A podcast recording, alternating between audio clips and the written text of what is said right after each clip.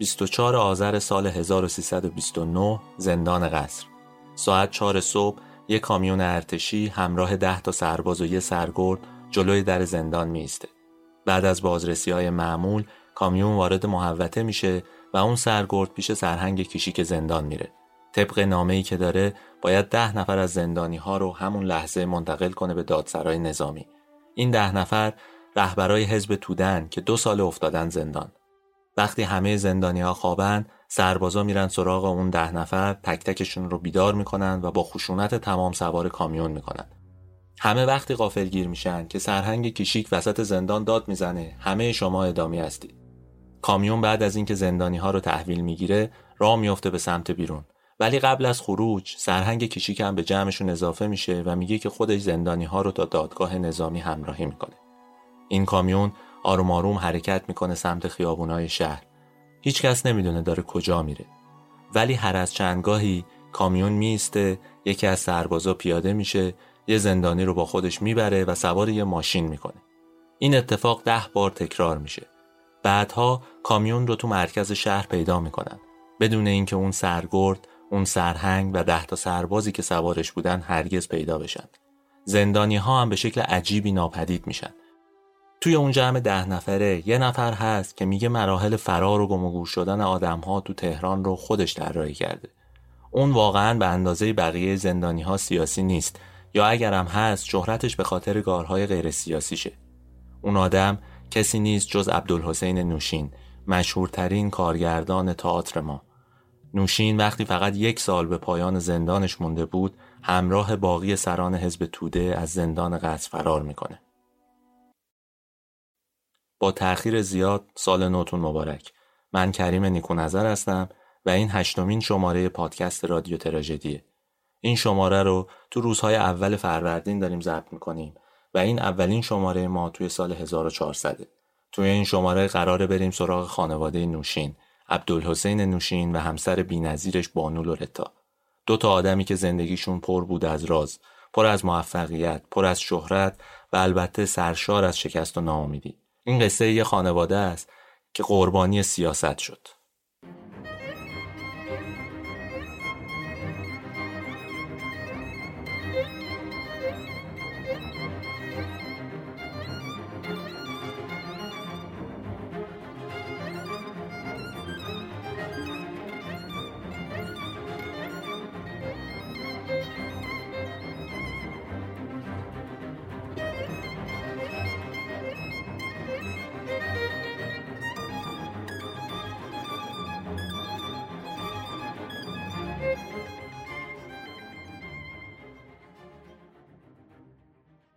قصه زندگی نوشین از سال 1285 شروع میشه.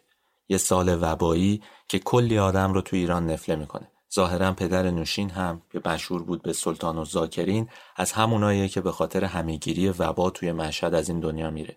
مادرش هم یه هفته بعد از به دنیا آمدن بچهش به خاطر وبا میمیره نوشین رو میسپارن به خالش که می‌تونست به شیر بده. دوتا برادر بزرگتر رو میسپارن به مادر بزرگش که تو مشهد نگهداری کنه. شاید خوششانسیش بود که عبدالحسین نوشین همراه خالش و داییش اومد تهران و اینجا شروع کرد به زندگی کردن.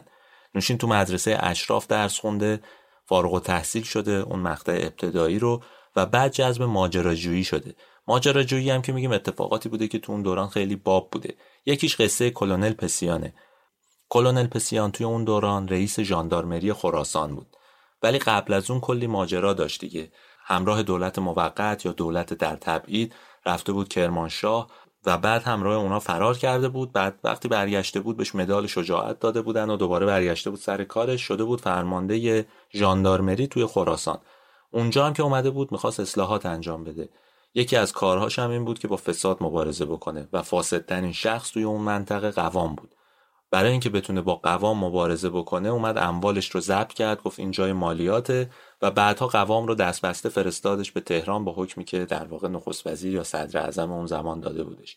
ماجرا بعدها یه مقداری عوض میشه. قوام میگن که حکم نخست وزیریش رو تو زندان می‌گیره.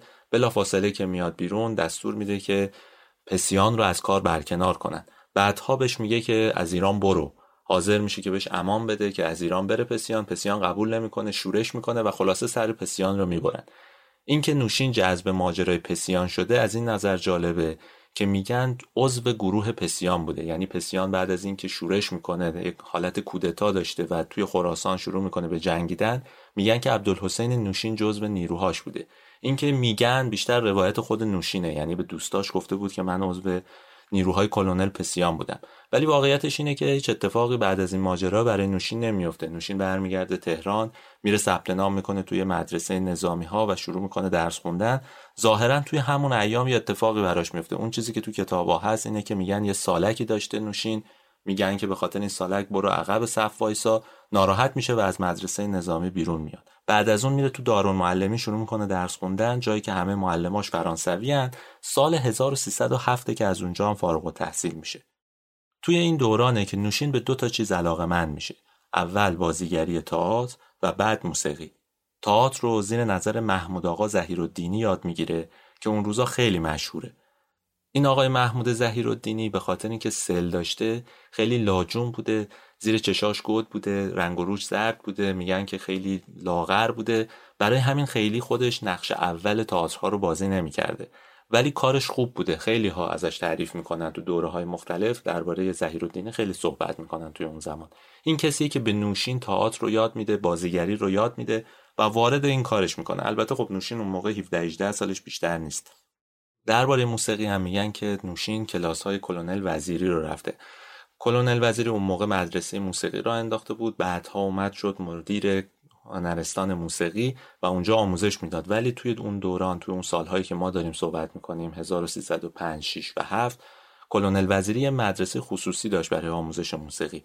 نوشین اونجا ظاهرا یاد می‌گیره که آکاردئون بزنه. بعدها تو فرانسه هم زدن آکاردئون رو تمرین می‌کنه و بیشتر یاد می‌گیره و خیلی حرفه‌ای این رو می‌زنه.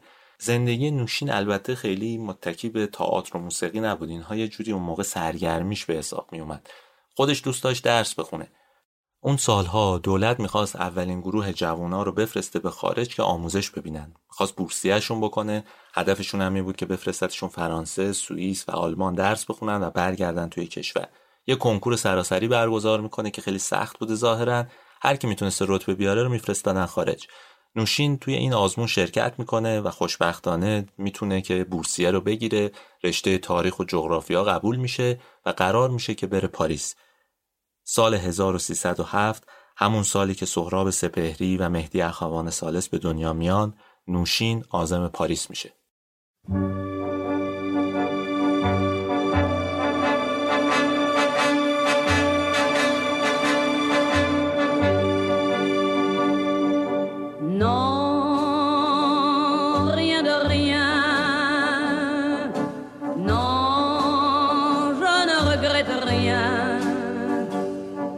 le bien qu'on m'a fait, ni le mal, tout ça m'est bien égal. Non, rien de rien, non, je ne regrette rien. C'est payé. یک سال اول رو مثل همه دانشجوهای خوب میره سر کلاساش و برمیگرده خوابگاه. کار بدی هم انجام نمیده. ولی کم کم انگار یک نیروی درش قلیان پیدا می‌کنه. یه حسی درش به وجود میاد و گرایش پیدا می‌کنه به تئاتر. همون چیزی که توی ایران هم آموزش دیده بود. ظاهرا اون موقع که توی تولوز درس میخونده میره به کنسرواتوار اون شهر و توی رشته نمایش ثبت نام می‌کنه. یک سال رو همزمان توی دو رشته درس می‌خونه. یعنی هم تئاتر می‌خونه بازیگری درام و کمدی می‌خوند اونجا و در عین حال می‌رفت سر کلاس های تاریخ و جغرافیا. اون زمان یا آقای به اسم اسماعیل مرآت مسئول بورسیه ها بود. این آقای مرآت بعدا وزیر فرهنگ میشه آدم مهمیه. ولی توی اون دوران شده بود مسئول بورسیه ها توی فرانسه سرکشی می‌کرد به همه کسایی که اونجا بود. فقط آبربانک نبود که به اینا پول بده. هم مشکلاتشون رو حل می‌کرد هم می‌رفت بهشون سر می‌زد یه موقع اینا بازیگوشی نکنن کارهای ناجور نکنن به هر حال که به خطر بیفته آبروی ایران. خیلی آقای مرآت حواسش به این نیروها بود و مراقبت می‌کرد ازشون. این آقای مرآته که می‌فهمه نوشین داره میپره و کارهای عجیب و غریبی می‌کنه. صداش می‌کنه و میگه که باید انتخاب کنی. جملهش هم این بوده که ما برای مطرب بازی پول به کسی نمیدیم. تصمیم بگیر که می‌خوای چیکار کنی. و وقتی نوشین ول نمی‌کنه تحصیل تو رشته نمایش رو بورسیهش رو قطع می‌کنه. از اینجاست که زندگی نوشین یه مقداری عوض میشه.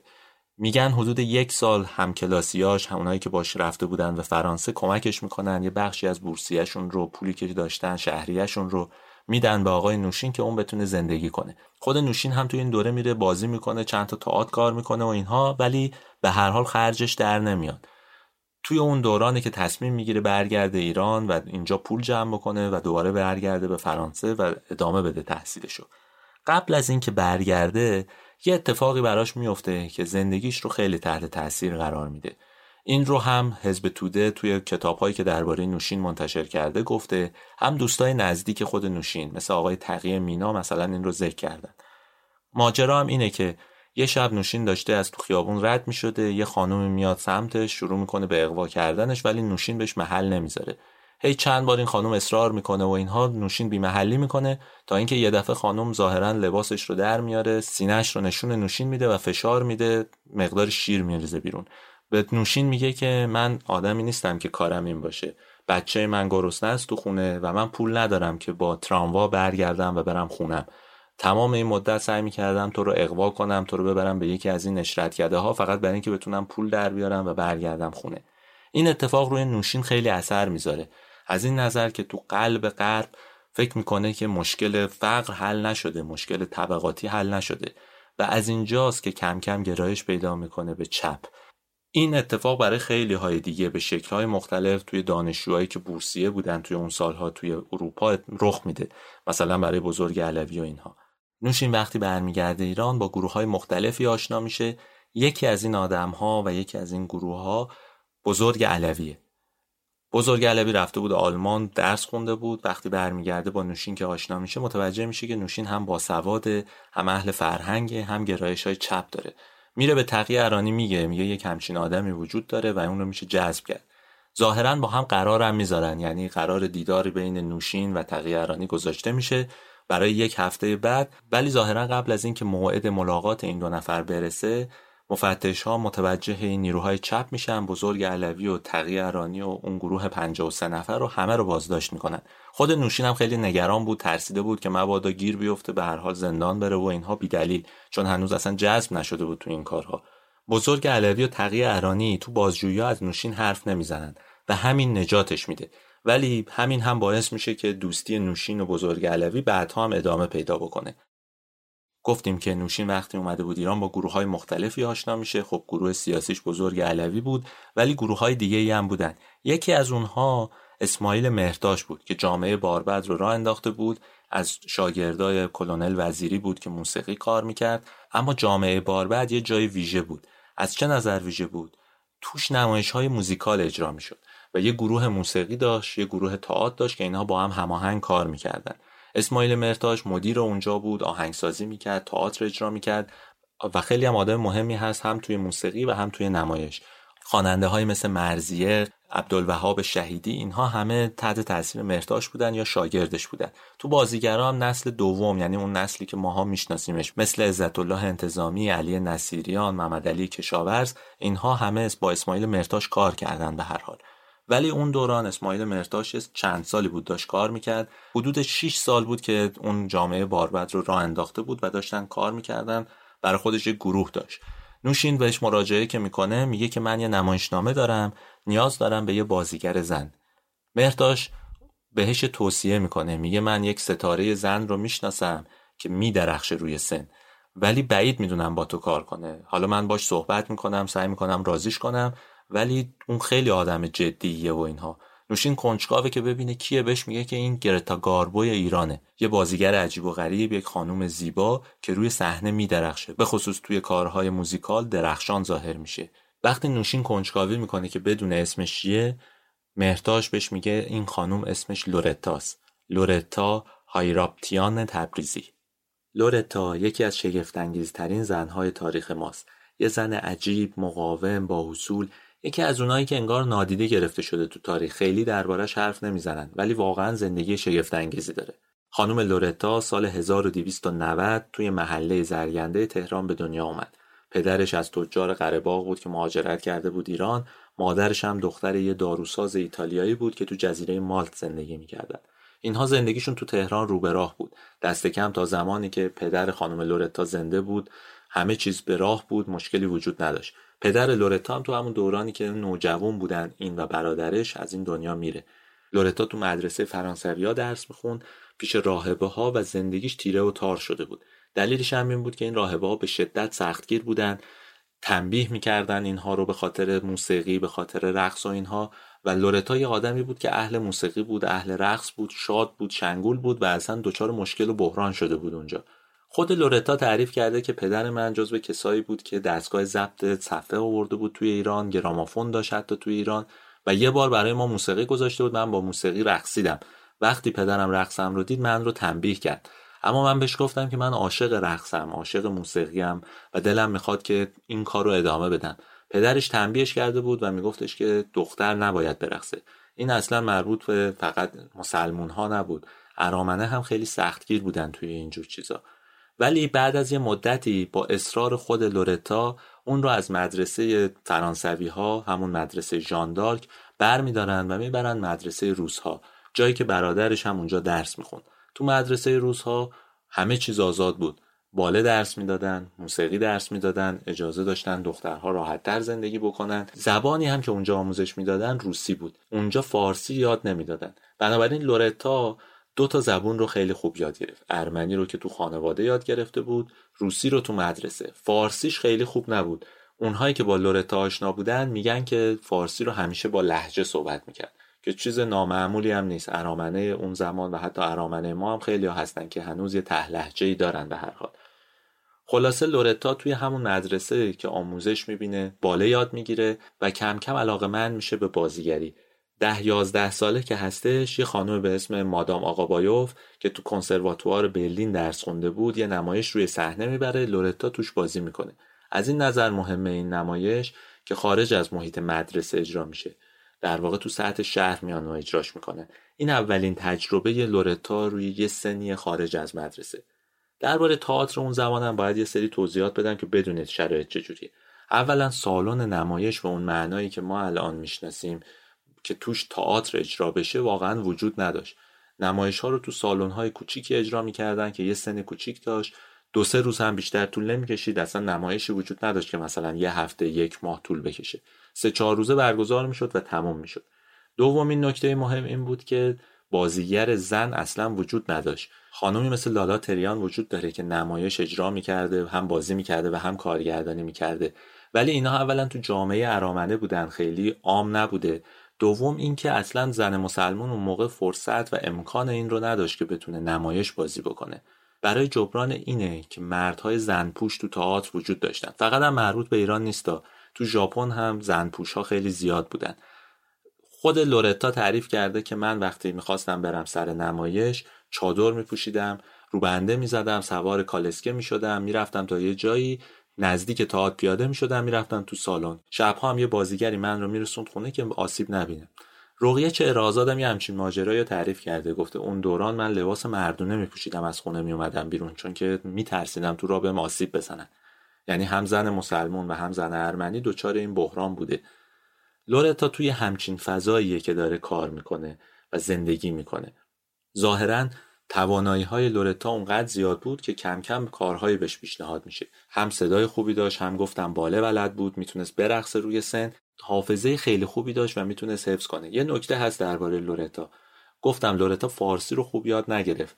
براش به لاتین می نوشتن علامت گذاری می کردن اعراب گذاری می کردن و اون اونها رو حفظ می کرد این جمله ها رو که بتونه تئاتر رو اجرا بکنه البته بیشتر متنهایی که اون موقع اجرا می شد ارمنی بودن یعنی این یه مزیتی بود برای خانم لورتا که تو تئاترهای ارمنی بازی کنه تئاترهای فارسی زیاد کار نمی کردش. توی همون دورانه که یه آقایی به اسم هایک کاراکاش مدیر روزنامه ارمنی بوبوخ به معنی لولو خورخوره چند تا متن از مولیر ترجمه می‌کنه لورتا رو می‌بره و توی اونها بازی می‌کنه. همین وقتاست که اسماعیل مهرتاش و محمود آقا زهیرالدینی هم که بعدها با نوشین دوست میشن و یه دوره در واقع نوشین حتی شاگردشون بوده با لورتا آشنا میشن. لورتا میره تو نمایش های اینا بازی می‌کنه. تو خاطراتش هم لورتا خیلی اسم محمود آقا زهیرالدینی رو میگه میگه خیلی انسان باسوادی بود با کمالات بود و ما لذت میبردیم از کار کردن باش. آقای مرتاش نمایشی به اسم یوسف و زلیخا رو میگن اون سالها اجرا می‌کنه که نقش زلیخا رو میدن به لورتا. جمعیت از شهرستان ها میان برای دیدن این نمایش و اینجاست که لورتا تبدیل میشه به یه ستاره. یه اتفاق دیگه هم همزمان با اینا میفته این همینه که واهرام پاپازیان یه شکسپیریان مشهور اهل شوروی اون روزا میاد ایران به دعوت شیر و خورشید اومده میاد تو ایران که نمایش اجرا کنه.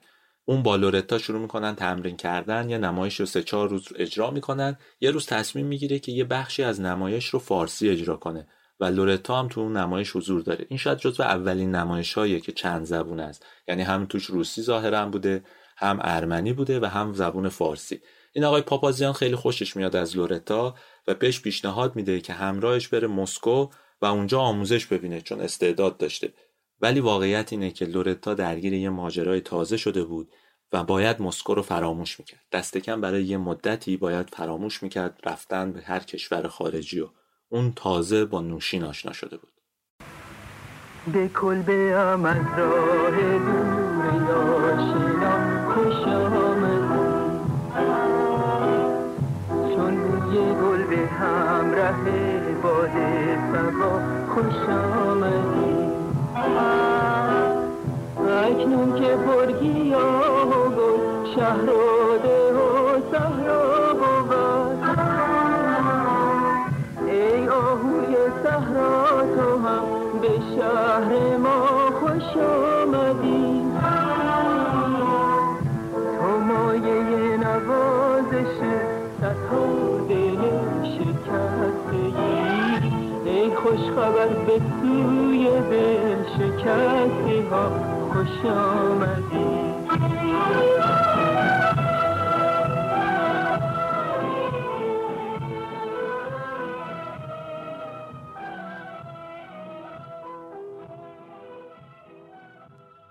سال 1310 نوشین و لورتا با همدیگه دیدار می‌کنن و با هم آشنا میشن.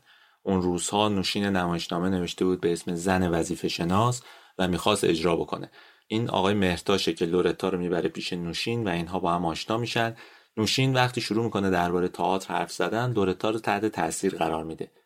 هر دو هم ویژگی های منحصر به فردی داشتن. لورتا رو که گفتیم ویژگیاشو چند تا کار دیگه هم بلد بود. اول اینکه گریم بلد بود، آرایش مو بلد بود، حفظ می‌کرد جمله ها رو و نوشین هم از اون طرف مثل یک نمایش اروپایی داشت به کارش نگاه می‌کرد طراحی میزانسن می‌کرد به دکور اهمیت می‌داد در نوشتن دیالوگ حساسیت داشت یه سری ویژگی های منحصر به فرد داشت که تو تئاتر اون زمان خیلی باب نبود. همین هاست که لورتا رو تحت تاثیر قرار میده. نمایش زن وظیفه شناس توی سالن گراند هتل روی صحنه میره و اتفاقا یه مدت طولانی هم اجرا میشه. درآمد نوشین از این اجرا حدود 700 تومنه. 700 تومن دوره رضا سال 1310 می‌تونید فکر کنید که چقدر پوله. با همین پوله که نوشین برمیگرده به فرانسه و تحصیلش رو تموم می‌کنه ولی واقعا یه تیکه از قلبش تو ایران میمونه همونطوری که یه تیکه از قلب لورتا رو هم همراه خودش می‌بره این دو نفر تو تمام دورانی که نوشین توی فرانسه است با هم در ارتباط بودن با همدیگه مکاتبه می‌کردن و به همین دلیل که نوشین بلافاصله بعد از تموم کردن درسش برمیگرده ایران. سال 1312 عبدالحسین نوشین و لورتا با همدیگه ازدواج می‌کنن. اونجوری که میگن لورتا یه خانومی بود با قد بلند، صورت کشیده، چشم و ابروی تیره، قیافه بسیار زیبا، صدای گیرا و لحن سرد. نوشین رو هم احسان تبری دقیق توصیف کرده نوشته که قد بلند با دماغ بزرگ، چشمهای ملایم و بیحال و سری موریخته. یه نکته ای هم اضافه کرده احسان تبری. گفته که در مجموع خوش سیما و گیراست. حالا با این مشخصات چجوری احسان تبری گفته که این آقا خوش سیما و گیراست حالا خودش می‌دونه خودش باید جواب بده. اون روزها نوشین شروع می‌کنه به اقتباس از یه سری متنهای فرنگی. این هم یکی از اون روش بود که تو ایران مرسوم بود. با اینکه نمایشنامه های غربی تو ایران از دوره مشروطه داشت ترجمه می‌شد ولی کاری که می‌کردن این بود که متنها رو با اسامی ایرانی ترکیب می‌کردن یعنی مثلا ژان و ژاک و ولادیمیر و اینها تبدیل می‌شد به میرزا حسن و میرزا جهانگیر خان و اینا برای اینکه تماشاگر ایرانی عادت نداشت به شنیدن اونجور اسمها. اسم ایرانی براش باورپذیرتر بود. نوشین هم از همین روش استفاده می‌کنه حالا یه خورده مدرنتر. یکی از اون کارهایی که نوشین تو این ایام انجام میده اقتباس از نمایشنامه توپازه نوشته مارسل پانیول. اسم این نمایش رو نوشین می‌ذاره مردم. قصهش چیه؟ درباره یه معلم ساده است که متوجه راندخاری تو شهرداری میشه. و بعد خودش آروم آروم قاطی این قصه میشه و میشه یه راندخار این نمایش رو نوشین بازی می‌کنه و لورتا البته چند نفر دیگه هم هستن ولی ستارش خود نوشین و لورتا و اجرای اون توی تهران خیلی سر و صدا می‌کنه. اول اینکه چپ ها رو متوجه نوشین می‌کنه. درسته که نوشین اون زمان گرایش های چپ داشت ولی هنوز انگار متوجه وجودش و حضورش توی تهران نشده بودن. نمایش مردم خیلی کمک می‌کنه. به هر حال نشون میده که نوشین یه آدم دغدغه‌منده. برای همین خیلی سر و صدا می‌کنه و نوشین جلوه می‌کنه. وقتی بهش پیشنهاد میدن که برای جشنهای هزاره فردوسی یه کاری انجام بده نوشین میره و یه نمایشنامه ای رو آماده می‌کنه که مشهور به سه تابلو از شاهنامه فردوسی یا سه قطعه از شاهنامه فردوسی. متن اینها رو مشتبا مینوی و محمد علی فروغی نوشتن. تنظیم آهنگاش هم غلام حسین مینباشیان انجام داده. یه گروه کر مشهور داشته ظاهرا اونجا اجرا می‌کردن. این سه قطعه یا سه تابلو سه تا قصه است. زال و رودابه رستم و تهمینه بیژن و منیژه. خود نوشین و لورتا هم نقش اینها رو بازی می‌کردن. ظاهرا اجرای این نمایش توی اون جشن هزاره فردوسی توی تهران قوقا می‌کنه. اونقدر مورد توجه قرار می‌گیره که بهش پیشنهاد میدن بیاد توی جشن تئاتر مسکو شرکت بکنه. اینقدر محبوب میشه این نمایش. برای همینه که سال 1315 این دو نفر یعنی لورتا و نوشین به همراه یکی از دوستاشون به اسم آقای حسین خیرخواه عازم مسکو میشن تا تو فستیوال تئاتر مسکو شرکت کنن. این سفر هم یه سفر باز جالبه. اینها میرن مسکو از مسکو میرن پاریس یه مدتی تو پاریس میمونن. ظاهرا نوشین برای اینکه خرج زندگیش رو در بیاره یه لغتنامه می‌نویسه اونجا. با پولی که می‌گیره می‌تونه یک سال زندگی کنه. این چه سالهاییه؟ سالهایی که اروپا دستخوش هزار جور ماجراست. یکی از اون ماجراها اینه که جمهوری ها توی اسپانیا دارن پیروز میشن. سلطنت طلبا رو در روشون قرار گرفتن. ارتش اسپانیا با ژنرال فرانکو داره با اینها میجنگه و از سراسر جهان داره نیرو میره عضو ارتش جمهوری خواه میشه و کمک می‌کنه. ارنست همینگوی و آندره مالرو از مشهورترینان. همین دورانی که نوشین توی فرانسه میره ثبت نام می‌کنه برای اینکه بره توی ارتش جمهوری خواه و بجنگه برای ارتش جمهوری خواه ظاهرا وقتی مراجعه می‌کنه به حزب کمونیست فرانسه که بتونه بره به اسپانیا بهش میگن که تو چون عضو هیچ حزبی نیستی ما نمی‌تونیم تو رو بفرستیم اونجا. همه کسایی که میرن به هر حال یه گرایشی دارن یا یه معرفی نامه از یه جایی دارن. تو باید عضو حزب شی. واقعیتش اینه که نوشین عضو حزب کمونیست فرانسه نمیشه. و یک سال بعد از اون یعنی سال 1317 برمیگرده ایران همراه همسرش و دوستش. اون سالها هم میگرده دنبال یه کار ثابت به هر حال تئاتر اونقدری گفتم کار مستمری نبود که بشه روش حساب کرد به عنوان درآمد ثابت. میگرده دنبال یه کار ثابت. این آقای مینباشیان که موسیقی اون سه تابلوی شاهنامه رو ساخته بود اون زمان شده بود مدیر هنرستان موسیقی و یه مجله به اسم موسیقی در میود این مجله موسیقی هم خیلی مجله مهمیه. همون مجله که آدمهایی مثل آقای صبحی صادق هدایت و حتی نیمایوشیچ توی اون نوشتن. نوشین میره اونجا و شروع می‌کنه به کار کردن. همینجاست که دوستیش با صادق هدایت هم شروع میشه. هر دو هم صادق هدایت هم نوشین عاشق فرانسه بودن زبون فرانسه می‌دونستن عاشق ادبیات بودن عاشق فرهنگ بودن و این دوستی دوستی دامنه دار میشه. لورتا تعریف کرده که صادق هدایت تو خونهشون یه لیوان داشته. هر بار میومده اونجا چای می‌خواسته بخوره یا مشروب می‌خواسته بخوره اون لیوان رو براش میوردن و تو اون لیوان میخورده. اینقدر این دوستی عمیق میشه که هدایت هم کم کم نوشین رو می‌بره تو جمع خودشون. یعنی همون گروه چهار نفره مشهور. مسعود فرزاد بزرگ علوی و مجتبا مینوی. که با خود هدایت می‌شدن یه گروه چهار نفره که می‌دونید قصه شو دیگه. در برابر گروه شش نفره را افتاده بود که همه جا بودن. این قصه قصه مشهوریه. حالا من در مورد هدایت نمی‌خوام بگم. ولی نوشین هم جذب این گروه میشه. و تاثیرهای زیادی می‌ذاره هدایت روی نوشین. یکی از اون تاثیرات اصرار هدایت بوده به خوندن متون کلاسیک فارسی. علاوه بر اینکه حالا به شاهنامه که خود نوشین هم بهش علاقه داشت اصرار داشت نوشین رو با زبون پهلوی آشنا می‌کنه میگن نوشین پهلوی واقعا یاد گرفته و آثار متعددی رو می‌خونه از آثار کلاسیک ایرانی رو. و این تاثیر خیلی عمیقتر هم میشه. ولی یه نکته دیگه هم وجود داره. فقط نوشین نیست که وارد این جمع چهار نفره یا اون گروه روشنفکرا میشه. لورتا هم وارد میشه. توی اون عکسایی که یادگاری که از هدایت هست از پیکنیکا از باغ رفتن ها و دور همی ها همیشه یه خانومی هست. این خانوم لورتاست و عجیبه. به این دلیل که توی اون سالها معمولا خانم ها توی این جمع ها راه ندارن و عکسشون دیده نمیشه. ولی لورتا پای ثابت همه این جمع هاست. خود لورتا تعریف کرده که همیشه صادق هدایت و گروهش می اومدن اونجا شبها دور هم میشستن کلی با هم بحث می‌کردن و این خوشگذرونی و این گروه همیشه با هم بوده توی اون سالها. برگردیم به مجله موسیقی. مجله موسیقی از چند نظر مهمه. یکی اینکه ترجمه های نوشین اونجا چاپ شده. دو تا ترجمه مهم داره نوشین. یکی اوتلوه که شعرهاش رو میده به نیمایوشیچ ترجمه کنه. نیمایوشیچ بر اساس اون شعرها شعر جدید میگه و توی اون در واقع مجله موسیقی چاپ می‌کنه. یکی هم پرنده آبی موریس مترلینگ رو اولین بار توی اون مجله موسیقی چاپ می‌کنه. بعدها پرنده آبی رو اجرا می‌کنه. من ما نشنیدم که اوتلو اجرا بشه به دست نوشین. کنار اینها نوشین میره توی هنرستان و هنرپیشگی و اونجا فن بیان و بازیگری درس میده. شروع می‌کنه به تربیت شاگرد. وقایع سال 20 که همه اینها رو از بین می‌بره. یعنی اول از همه مینباشیان رو برکنار می‌کنن هم از هنرستان موسیقی هم از مجله موسیقی و بعد اون هنرستان هنرپیشگی رو هم تعطیل می‌کنن. این اتفاقات برای نوشین اصلا بد نیست چون نوشین کم کم تونسته خودش رو وارد تئاتر بکنه حالا برای خودش یه گروه داره و میره توی تئاتر فرهنگ و شروع می‌کنه به اجرای کار. یه نکته دیگه هم بگم قبل از اینکه به تئاتر فرهنگ برسیم. اونم این بوده که به کافه نشینی هدایت و نوشین خیلی اشاره میشه. یعنی هم احسان تبری گفته هم نصرت کریمی. احسان تبری میگه که این میراث فرانسه رفتن این دوتاست. تحت تاثیر فرهنگ فرانسه این دوتا می اومدن میشستن توی کافه. حتی وقتی با هم حرف هم نمی‌زدن اونجا میشستن و کاراشون انجام می‌دادن.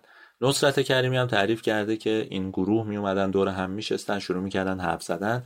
ما که شاگردای اینا بودیم میشستیم دور اینها. حلقه دوم بودیم. نصرت کریمی میگه ما ولی از حرف اینا هیچی نمیفهمیدیم. چون اینها فرانسه حرف می‌زدن گهگاه هم انگلیسی. خیلی کم پیش میومد که فارسی حرف بزنن. اینقدر اینا احساس تحقیر می‌کنن که نصرت کریمی پا میشه میره خارج که اصلا درس بخونه و زبان یاد بگیره.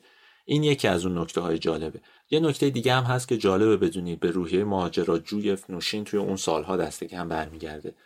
ظاهرا نوشین رفته بود کلاس هوانوردی و خلبانی یاد گرفته بود. اون موقع یه باشگاه هوانوردی بود که حسین اعلام مدیرش بود. نوشین اونجا آموزش دیده بود و ظاهرا با رتبه ممتاز از اونجا اومده بود بیرون. یه مدال گرفته از حسین اعلا.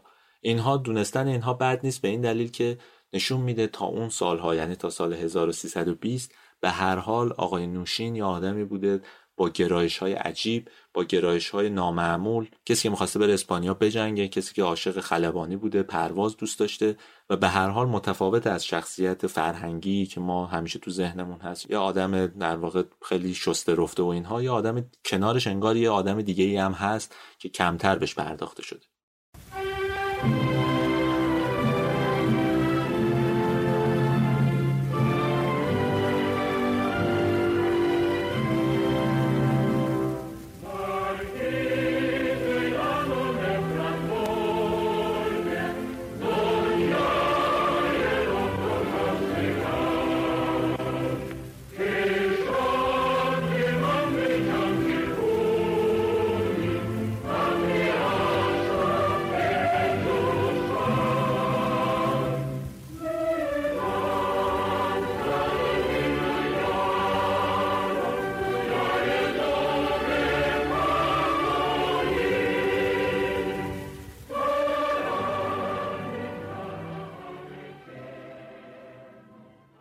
گفتم وقتی هنرستان و هنرپیشگی تعطیل میشه و مجله موسیقی رو هم از باشیان می‌گیرن همه این گروه یه جورایی پراکنده میشن. ولی نوشین یه فرصت داشت. رفته بود تو تئاتر فرهنگ و اونجا شروع کرده بود به کار. تونسته بود تو دورانی که توی هنرستان و هنرپیشگی بود کم کم شاگرد پیدا کنه یه گروه برای خودش تشکیل بده و بتونه اونجا نمایش هم اجرا بکنه. ستاره این نمایش ها باز هم خود نوشین بود و لورتا. لورتا بعد از ازدواج با نوشین دیگه تو نمایش کسی دیگه ای بازی نمی‌کرد. فقط تو نمایش های شوهرش بازی می‌کرد و به طور خاص برای اون کار می‌کرد. ولی نوشین به همون گروه هم اکتفا نکرد. کلاس بازیگری گذاشت. سال 21 میگن یه کلاس بازیگری گذاشت تو دفتر روزنامه شهباز که یه سری آدم های مشهور شاگردش شدن. کیا بودن اینا؟ ابراهیم گلستان بود صادق شباویز بود نصرت کریمی بود توران مهرزاد بود مصطفی و مهین اسکویی بود. محمد تقی مینا بود. کلی آدم دیگه اونجا آموزش دیدن و همینها بودن که گروهش رو گسترده کردن و شکل دادن. ولی قبل از اینکه برسیم به کارهای نوشین توی تئاتر لازمه درباره یه تیکه دیگه از زندگیش هم توضیح بدم. ده مهر 1320 حزب توده ایران تشکیل میشه. مؤسسینش کیان؟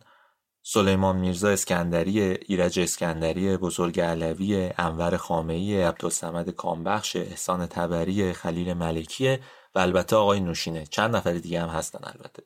این اعضان که میان حزب توده رو را میندازن و شروع می‌کنن به کار کردن. حزب توده هم از اون حزبهاییه که دست کم توی اون سالها نماد روشنفکری بوده.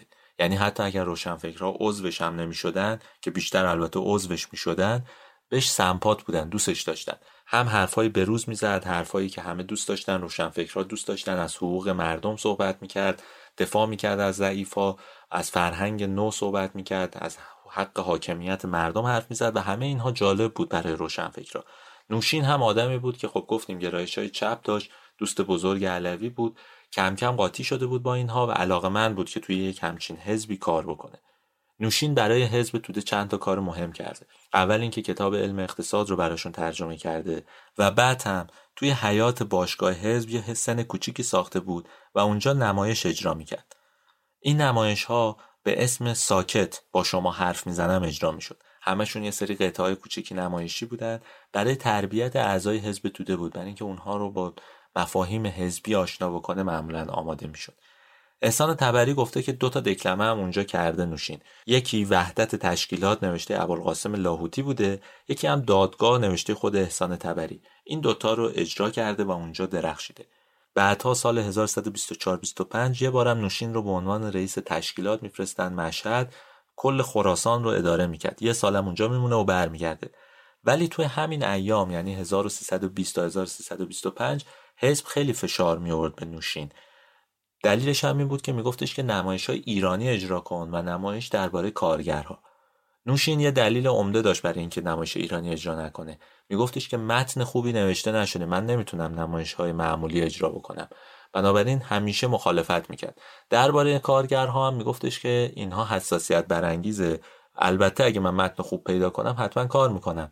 با همین ترفندها در می‌رفت از سر پیشنهادهای حزب توده. ولی واقعیتش اینه که همیشه این درگیری و این مخالفت ها و مقاومت ها از دو طرف وجود داشت. یعنی حزب توده سری گیرها می‌داد به نوشین و نوشین هم سعی می‌کرد که از زیر کار در بره. با وجود همه اینها بعد از وقایع آذربایجان ماجرای پیشوری و اتفاقاتی که افتاد و درگیری هایی که باعث شد یه عده از حزب توده ببرن همه چیز انگار به نفع نوشین شد. دو تا از تجار ثروتمند اون زمان به اسم آقایون وسیقی و عبدالکریم عمویی اومدن به نوشین پیشنهاد دادن. گفتن ما می‌خوایم یه سالن تئاتر بسازیم. تو بیا بشو مدیرش. نوشین هم خب بعدش نمیومد به هر حال یه جایی بود که می‌تونست توش کار بکنه. پذیرفت فقط یک شرط گذاشت. گفتش که هیچ کس تو امور هنری دخالت نکنه. اون دو نفرم از خدا خواسته چون می‌دیدن نمایش های نوشین تو تئاتر فرهنگ خیلی خوب جواب گرفته پذیرفتن که نوشین مدیر اونجا بشه.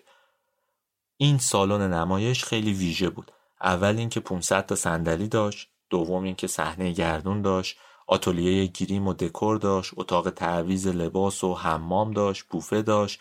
خیلی ویژه بود به هر حال. حتی بیرونش میگن یه سری جا درست کرده بودن که یادداشت‌ها مقاله ها و خبرها درباره نمایش ها رو میذاشتن اونجا که مردم ببینن تشویق بشن برن ببینن تئاتر رو.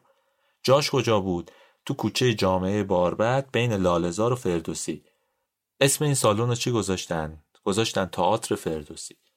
ولی همین انتخاب اسم هم درد سرساز بود. حزب توده مخالف این اسم بود. دلیل مخالفت حزب توده هم تقریبا روشنه. اونایی که تاریخ چپ رو خوندن می‌دونن دیگه. حزب توده یه زاویه‌ای داشت با فردوسی. هم میگفتش که فردوسی برداشت نادرستی از طبقات داشته حامی شاه بوده اصلا کاری که کرده برای شاه بوده. ضمن که اسم کتابش هم شاهنامه است دیگه اصلا بحثی درش وجود نداره. حالا بحث های اسطوره پردازی و اینا مطرح کردن در مقاله هایی که می نوشتن و اینها. ولی اصل موضوع همینها بوده. اونا می‌گفتن که چرا باید یکی از اعضای حزب یکی از رهبران حزب بره تو تئاتری کار بکنه که اسمش فردوسیه. ولی واقعیتش اینه که نوشین خیلی سعی می‌کرد از این ایدولوژی فرار بکنه به هر حال. خودش رو نجات بده. این سالن جاییه که نوشین مهمترین تئاتراشو اونجا اجرا کرد.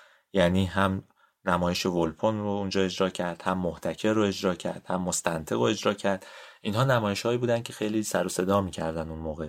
مترجماش هم آدمای جدی بودن. خود بزرگ علوی مثلا یکی از کسایی بود که براش ترجمه می‌کرد و نوشین اون را اجرا می‌کرد اونجا. اجرای نمایش سرگذشت بود که شکاف بین سران حزب توده و نوشین رو بیشتر کرد. با اجرای این نمایش بود که حزب توده نوشین رو متهم کرد که کم کم داره از راه به در میشه. ماجرای نمایش چی بود؟ یه قصه عاشقانه بود درباره یه مرد عاشق پیشه که می‌رفت شکار و کور می‌شد. بعد برای اینکه اون محبوبش رو در واقع نجات بده و آزاد بذاره ترک می‌کرد خانم رو. اما خانم رهاش نمی‌کرد و سعی می‌کرد پیداش بکنه و دوباره زندگیشون رو از سر می‌گرفتن. مثل همیشه نوشین ستاره بود لورتا هم نقش اون خانم رو بازی می‌کرد.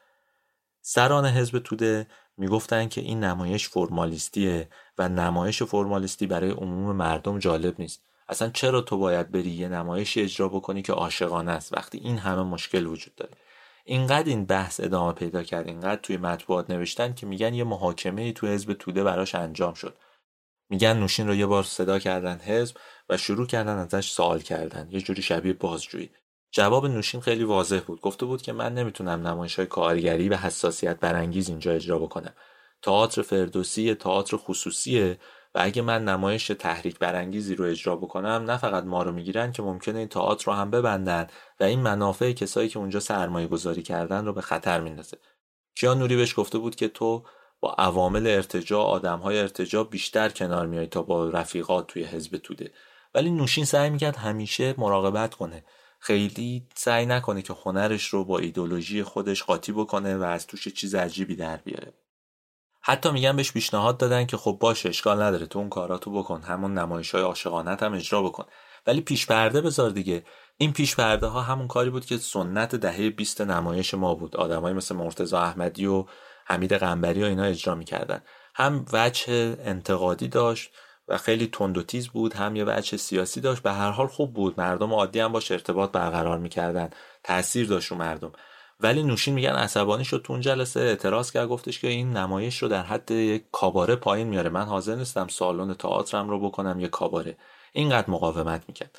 و واقعیتش اینه که حزب توده بهش بدبین شده بود دیگه توی اون سالها چون که می‌دیدیم داره کارهایی می‌کنه که مخالف با عقاید هم است.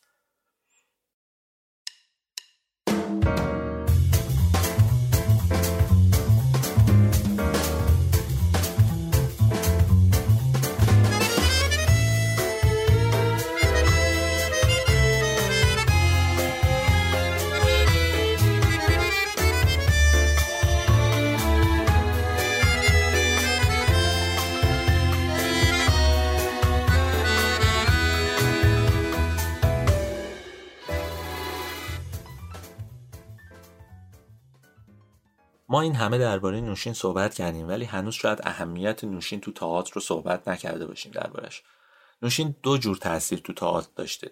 یه تاثیرش روی فن تئاتر بوده روی اجرای تئاتر بوده. یه تاثیرش روی عادات نمایش بینی بوده روی تماشاگرا. این کارا چجوری اتفاق افتاده؟ اول اینکه درهای سالن نمایش رو سه ساعت میبست. تعارف هم نداشت. مدیر میومد رئیس میومد مردم عادی میومدن. کسی که بلیت زیاد خریده بود میومد. اصلا فرقی نداشت. رأس ساعت درها رو میبست و اجازه ورود به کسی نمی‌داد. توی سالن هم خوردن و آشامیدن و ممنوع کرده بود. اجازه حرف زدن هم به کسی نمی‌داد. این خودش تغییر عمده بود. توی تئاتر ما خیلی مرسوم نبود اینها. برای اجرا چیکار کرد؟ اولین کار تمرین دورخونی گذاشت. این چیزی که الان بابه تو دوره نوشین را افتاد. اونها دور میز میشستن دیالوگا رو میخوندن شخصیت ها رو در می آوردن تحلیل می‌کردن لحنا رو با هم چک می‌کردن نوشین اصلاح می‌کرد دیالوگ ها رو تا بتونه به یه زبان شسته رفته برای شخصیت برسه. مرحله دوم که اسمشو گذاشته بود بازیگری و حرکت. با بازیگرها روی حرکتشون روی میمیکشون روی ایستشون روی مکس هاشون روی همه اینها کار می‌کرد تا بتونه نمایش رو شکل بده. میزانسن ها هم همونجا طراحی می‌کرد و سر و شکل می‌داد به کارش. مرحله سوم این بود که یه نمایش خصوصی برای دوستاش و بعضی از روزنامه نگارا میذاشت. این کاری بود که از اروپا یاد گرفته بود از زمان زندگی در فرانسه. توی این اجرا آدمایی مثل صادق هدایت و روزنامه نگارای مشهور می اومدن معمولا هم اولش می‌رفت نوشین روی سن و میگفتش که امیدوارم بتونیم نظر شما رو جلب کنیم اما اگه انتقادی دارید همین امشب به من بگید که توی اجرا بتونیم درستش بکنیم. اینم یه کار ویژه بود. یه کار مهم دیگه هم کرد. سوفلو رو از تئاتر حذف کرد. البته اینها بعدا توی تئاتر لالزاری برگشتن. سوفلورا کیا بودن؟ اونهایی بودن که کنار صحنه یا توی اون گودال جلوی سن میستادن و دیالوگ ها رو به بازیگرا یادآوری می‌کردن. نمایشنامه دستشون بود میخوندن برای بازیگر که بازیگر یادش بیاد. این باعث یه تاثیر روی اخلاق بازیگرا شده بود. بعضی اصلا دیگه دیالوگ هم حفظ نمی‌کردن. آخر دیالوگا رو میکشیدن تا سوفلور دیالوگ ها رو بگه یا در واقع سوفله بکنه و اون بازیگر اون دیالوگ رو بشنوه و دوباره تکرار بکنه. کاری که نوشین کرد این بود که همه رو مجبور می‌کرد نمایشنامه ها رو حفظ کنن نقش خودشون رو حفظ کنن و اونجا اجرا کنن. ولی کار مهم دیگه نوشین که در واقع اسمش رو خیلی سر زبون ها انداخت از اون قدیمی ها اگه بپرسید خیلی دربارش صحبت می‌کنن کاری که رو دیالوگ کرد. دیالوگ نویسی یعنی رسیدن به یک زبونی برای اجرا و برای نمایش کاری بود که نوشین بهش خیلی علاقه داشت و روش کار می‌کرد.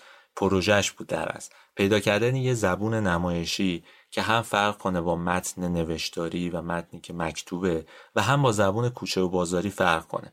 به خصوص این کار توی کارهای تاریخی معنادار بود. مثلا اگر شکسپیر اجرا می‌کردن خیلی معنادار بود این که یه زبان ویژه‌ای پیدا بکنه برای شکسپیری که خودش بین نظم و نصر داره می‌نویسه و البته زبان نمایشی این زبونه رو تو دهه 20 سعی کرد بهش برسه. خیلی هم براش تلاش می‌کرد و تاثیرش هم گذاشت. این زبونه یه خورده زبون شق و رقی یه زبون خیلی اتو کشیده است. همون زبونیه که ما برای مسخره کردن تئاتر الان به کار می‌بریم. خیلی یه خورده قلوامیزه یه خورده دیالوگ ها رو ادبی گفتن و اینها. ولی تو دوره خودش یعنی تو دهه 20 یه کار عظیم به نظر می‌رسید. این زبون بعدها خیلی سریع ور افتاد و دیگه اصلا کسی سراغش نرفت. ولی تو زمانه خودش کار بزرگی بود که نوشین انجام داد. به حال تاثیر نوشین با این اجراها شگفت انگیز بود. به علاوه این که اون به هر حال میزانسن به کار می‌داد. دکور تو تئاتراش مهم بود موسیقی توش مهم بود. همه چیز برای تماشاگر ایرانی جالب بود. به خصوص برای طبقه روشنفکر کارهای نوشین جالب بود. چون وقت میذاشت چند ما تمرین می‌کرد متنهای غنی و مشهور رو میآورد اجرا می‌کرد. به هر حال کارش هم دیدنی بود. بازیگرای مثل لورتا اینا هم توش بازی می‌کردن و خود این ویژگی و برای همه جالب بود. اینکه ما کمتر از لورتا صحبت می‌کنیم به این دلیلی که لورتا توی اون زمان درگیر چند تا ماجرا بود. اول اینکه اصلا سیاسی نبود دخالتی تو کارهای حزب نمی‌کرد. همه اینها رو نوشین انجام می‌داد. دومیش اینه که سال 1323 لورتا و نوشین صاحب بچه شده بودن. یه پسری دارن به اسم کاوه و اون رو داشتن بزرگ می‌کردن. زمانی هم که لورتا میومد تو تئاتر اون رو با خودش میورد سومین نکته درباره لورتا اینه که لورتا اخلاقش هرگز عوض نشد. نه اون زمان نه در دهه های بعد. همیشه منظم بود همیشه دقیق بود همیشه با خضوع و تواضع با آدما برخورد می‌کرد. کارش که تموم شد بلافاصله به خونه می‌رفت. خیلی درگیر حاشیه نبود. عاشق بازیگری بود و کار بازیگری رو جدی گرفته بود. سراغ کارهای دیگه نمی‌رفت. مثل نوشین هی از این شاخه به اون شاخه نمیپرید. خود همینها به کارش کمک می‌کرد. تا اینجای ماجرا احتمالا فکر می‌کنین که نوشین یه قهرمان یه استوره است یه کسیه که نوآوری زیاد کرده و خب شایسته ستایش هم واقعا هست. ولی یه اخلاقایی هم داشت نوشین که رو نرو همه بود رو اعصاب همه رژه می‌رفت یه جورایی. برای اینکه بدونید درباره چی دارم صحبت می‌کنم باید برگردم و یه خاطره ای رو تعریف کنم. ماجرا برمیگرده به اینکه این گروه نمایشی می‌دیدن که تمام سالن در تمام روزهایی که اجرا دارن پره. یعنی اون 500 تا صندلی پره به علاوه حتی بعضی وقتا رو پله ها میشینن و تمایش رو تماشا می‌کنن. ولی دستمزد اینا تغییری نمی‌کرد. همون مبلغی رو می‌گرفتن که مثلا ماه قبل می‌گرفتن یا همون مبلغی رو می‌گرفتن که وقتی نمایش نبود می‌گرفتن. اونا یه بار میرن و کنجکاوی می‌کنن. کسی که این کارو می‌کنه مصطفی اسکویه میره شروع می‌کنه به تحقیق کردن و میره سراغ صاحبای اونجا یعنی عمویی و وسیقی. و اونها میگه آقا ماجرا چیه؟ ما چرا کار که می‌کنیم پرفروش هم میشه پولمون بیشتر نمیشه کم فروش هم میشه تغییری نمی‌کنیم. قصه چیه؟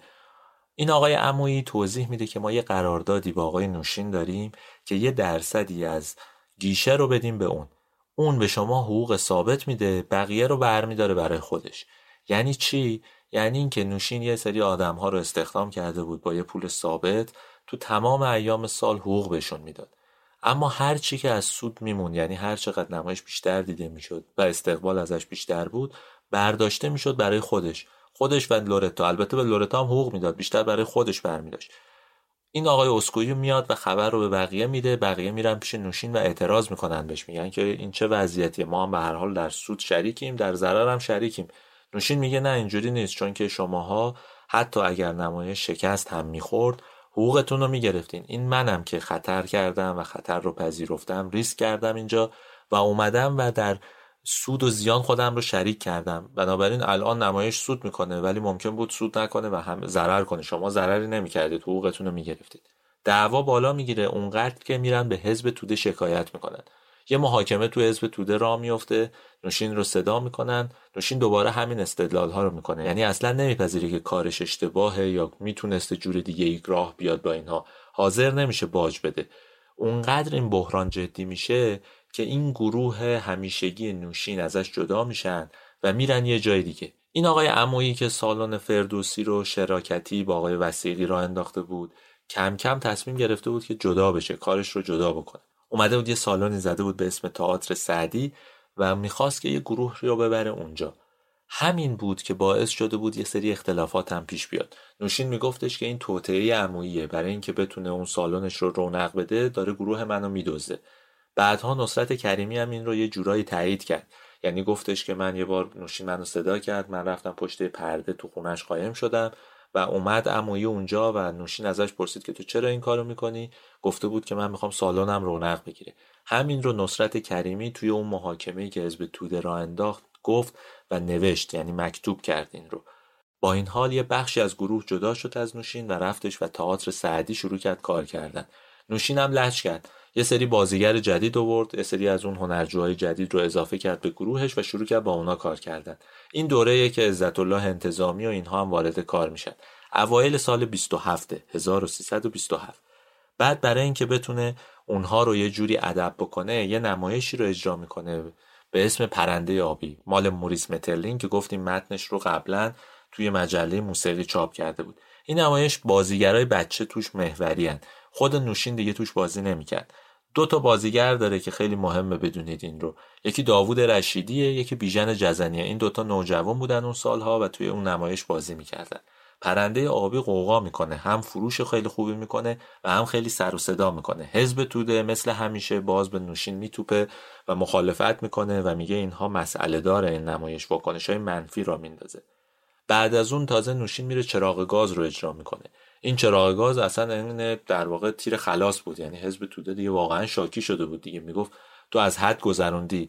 هیچ کاری نمی‌کنی که ربط داشته باشه با آرمانت به ایدولوژی تو اینها. ولی قبل از اینکه چراغ گاز دامن آقای نوشین رو بگیره و اون رو بسوزونه این مامورای شهربانی بودن که اومدن سراغش. شب 15 بهمن سال 1327 نیروهای شهربانی ریختن توی تئاتر فردوسی.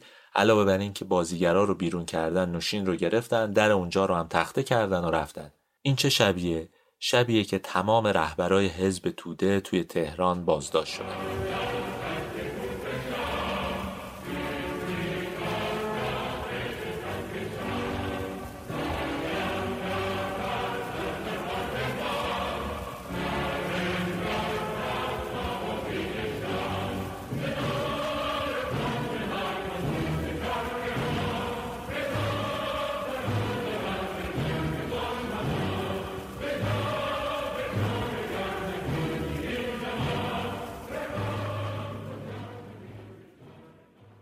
روز 15 بهمن سال 1327 بود که محمد رضا پهلوی دعوت شد بره به مراسم سال روز تأسیس دانشگاه تهران.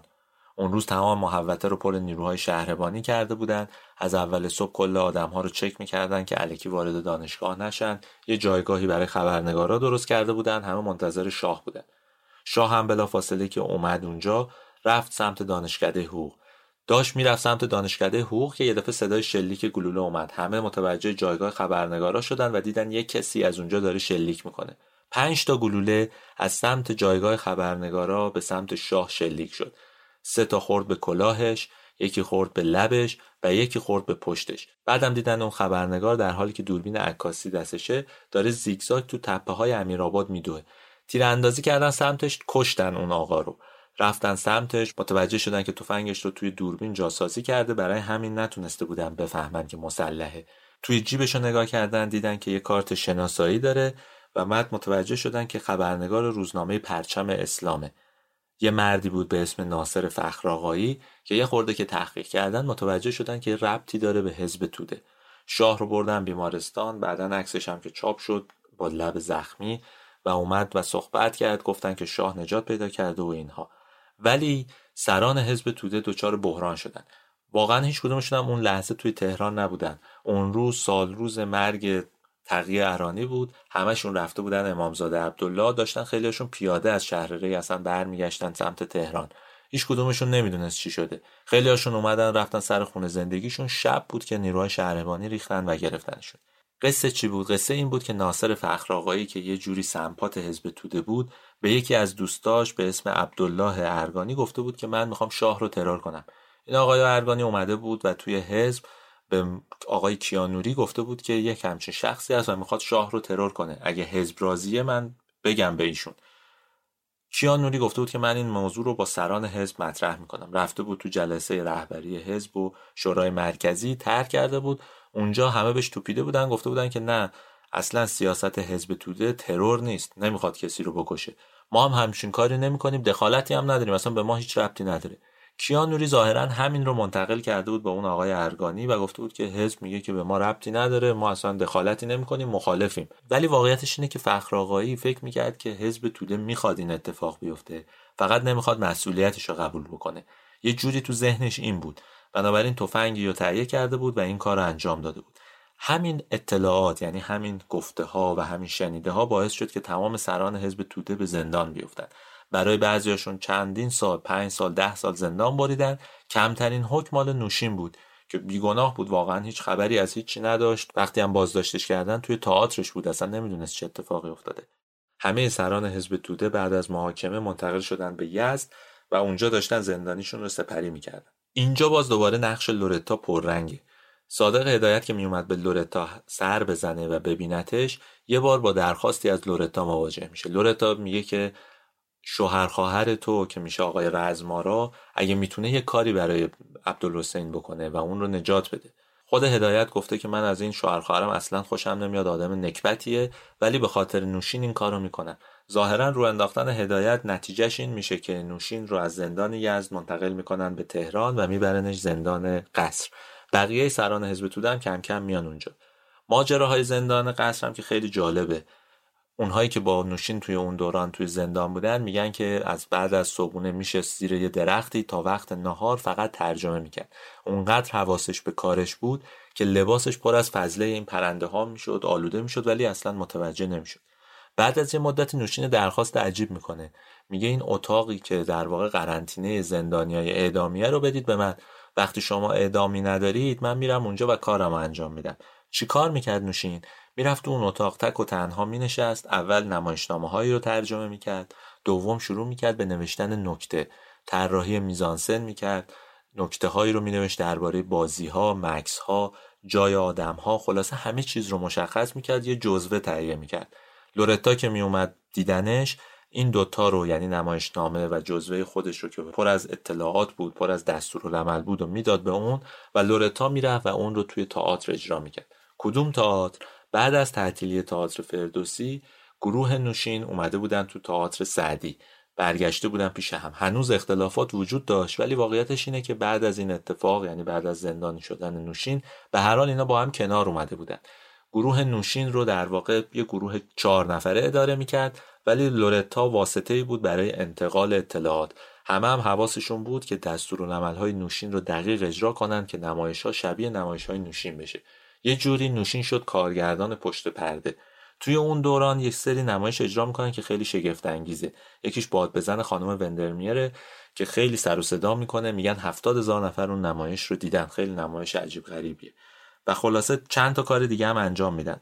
یه نکته هم بگم درباره تئاتر سعدی. توی همون ایامی که نوشین نیست و در واقع خودشون دارن اونجا رو اداره می‌کنن دو تا مجله در میارن. یه مجله تئاتر یه مجله نامه سعدی که اون دوران در میارن. اینها البته گاهنامه از هر از گاهی منتشر می‌شد. یه اتفاق دیگه هم میفته اینه که انجمن هنرپیشگان رو برای اولین بار تأسیس می‌کنن. این انجمن هنرپیشگان در واقع واکنشی به رفتار نوشین. اینها در واقع یه سنف را میندازن که بتونن از خودشون دفاع بکنن. توی اون ایام یه اتفاقای دیگه هم افتاده. مثلا نمایش چراغ گاز که گفتیم توی تئاتر فردوسی اجرا می‌شد و بعد با همین نمایش بود که اون تئاتر بسته شد همون رو آوردن و تو تئاتر سعدی اجرا کردن. ولی از بخت بعدشون دوباره شهربانی ریخ اونجا به دلایل عجیب و غریب اونجا رو بست. کار به اینجا کشید که برن و اعتصاب کنن جلوی مجلس رفتن جمع شدن سر و صدا کردن و دوباره تئاتر رو باز کردن و اون نمایش رو اجرا کردن. ولی به هر حال نکته این دوران اینه که نوشین در پشت پرده اجرای این نمایش ها حضور داشت و خیلی کار کرد و کارهاش دیده شد. این اتفاق مهمی بود که به هر حال افتاد. دو سال بعد از بازداشت این نیروهای حزب توده یعنی سال 1329 وقتی فقط یک سال مونده بود که نوشین از زندان بیاد بیرون خسرو روزبه به همراه چند نفر دیگه از سران حزب تصمیم گرفتن که نقشه فرار رو عملی کنن. نقشه فرار رو طراحی کرده بودن. حالا نوشین بعدها گفت من هم توش دخالت داشتم. ولی واقعیتش اینه که حزب توده نسبت به نوشین حساس بود. می‌گفتن که سر دوراهی انقلاب و شهرت مونده. بعد از نمایش هایی که اجرا کرده بود توی تالار فرهنگ و بعد تئاتر فردوسی بهش مشکوک بودن. می‌گفتن که این کم کم داره عقب نشینی می‌کنه از ایدولوژیش. برای همین باش مخالف بودن که بمونه توی زندان و دورش رو تموم کنه می‌گفتن این اگر توی زندان بمونه وقتی بیاد بیرون دیگه به حزب پشت می‌کنه. چون ما هممون می‌خوایم فرار بکنیم هممون داریم میریم حزب غیر قانونیه این برمیگرده و میره سر همین کاراش و میگه بعد ناچارم که من این نمایش رو اجرا کنم. از اینی که حزب ازش بدتر میشه. به همین دلیل نوشین رو یه جوری وادار کردن که همراهشون فرار بکنه. 24 آذر وقتی که اون کامیون وارد شد نوشین نفر نهمی بود که سوار کامیون شد و نفر نهمی هم بود که از کامیون خارج شد و با یه ماشین فرار کرد. بیشتر اعضای حزب توی همون هفته های اول از ایران خارج شدن. دیگه زیاد نموندن. یه دوره زندگی مخفی داشتن ولی بعدش خارج شدن. ولی نوشین توی تهران موند. تقریبا دو سال دو سال و نیم توی تهران زندگی مخفیانه داشت. اولش رفت خونه توران مرزاد و همسرش زندگی کرد. بعد یه دوره رفت خونه یکی از دوستاش. اگر اشتباه نکنم اسمش زفرقندی بود. اصلا حزبی نبود. یه دوره اونجا زندگی کرد و در نهایت رفت خونه عزت الله انتظامی. قصه خونه انتظامی هم خیلی قصه مشهوریه دیگه. اعضای حزب میان بهش میگن یه خونه بخر که دید نداشته باشه. دو تا جای مجزا داشته باشه و اینها. انتظامی می‌خره و نوشین میره اونجا. یک سال و نیم اونجا زندگی می‌کنه. بعد از این دورانه که نوشین رو از ایران خارج می‌کنن. این آقای تقیه مینا اون رو می‌بره آستارا و بعد اون از مرز آستارا خیلی راحت از ایران خارج میشه. خیلی جالبه. علاوه بر اینکه اون دوران توی تهرانی که آدم های زیادی توش نبودن می‌تونه زندگی بکنه از ایران هم راحت خارج میشه. تو همه این ایام هم لورتا گهگدار میومد بهش سر می‌زد. چون نمی‌تونستن لو بدن. به هر حال بعد از فرار کردن همه این گروه باید یه جوری همه چیز رو کنترل می‌کردن. لورتا هم حواسش بود. گهگاه میومد خونه انتظامی و سر می‌زد به شوهرش. لورتا همراه نوشین از ایران خارج نمیشه. کی میره بیرون؟ وقتی تئاتر سعدی رو تعطیل می‌کنن. تئاتر سعدی کی تعطیل میشه؟ بعد از کودتای سال 32 شعبون جعفری و دار و دستش میریزن اونجا. همه صندلی رو میشکنن همه بازیگرا رو می‌زنن درا رو میشکنن نیروهای شهربانی میاد اونا رو جمع می‌کنه. ولی دیگه تئاتر سعدی پابرجا نمیمونه. تئاتر سعدی از بین میره. چون می‌تونستن که اینها گروههایی هستن طرفدار حزب توده حزب توده هم غیر فعال بود. بعد از ماجرای مصدق هم دیگه وضعیتش بدتر هم شده بود. لورتا بعد از این ماجراهاست که تصمیم می‌گیره از ایران بره. اول میره فرانسه و بعد می‌بینه که بهش ویزای شوروی رو نمیدن. میره وین پیش یه سری از سران حزب توده که اونجا مستقر شده بودن درخواست میده اونا کمکش می‌کنن و میره به شوروی. اینهایی که میگیم یه خورده حالا زمانها رو باید جابجا کنیم. نوشین چهار سال ظاهرا تو تاجیکستان میمونه و سعی می‌کنه کار تئاتر کنه. چون فارسی بلد بوده و تاجیکان فارسی صحبت می‌کردن ظاهرا یه مدتی اونجا کار نمایش می‌کنه. ولی کارش نمی‌گیره. به هر حال زبان اصلی اونجا روسیه همچنان و نمی‌تونه اونجا کار کنه. بنابراین تصمیم می‌گیره که بره مسکو. این همون دورانیه که لورتا هم از وین آزم مسکو میشه. این دوتا بعد از سالها همدیگر رو در مسکو می‌بینن.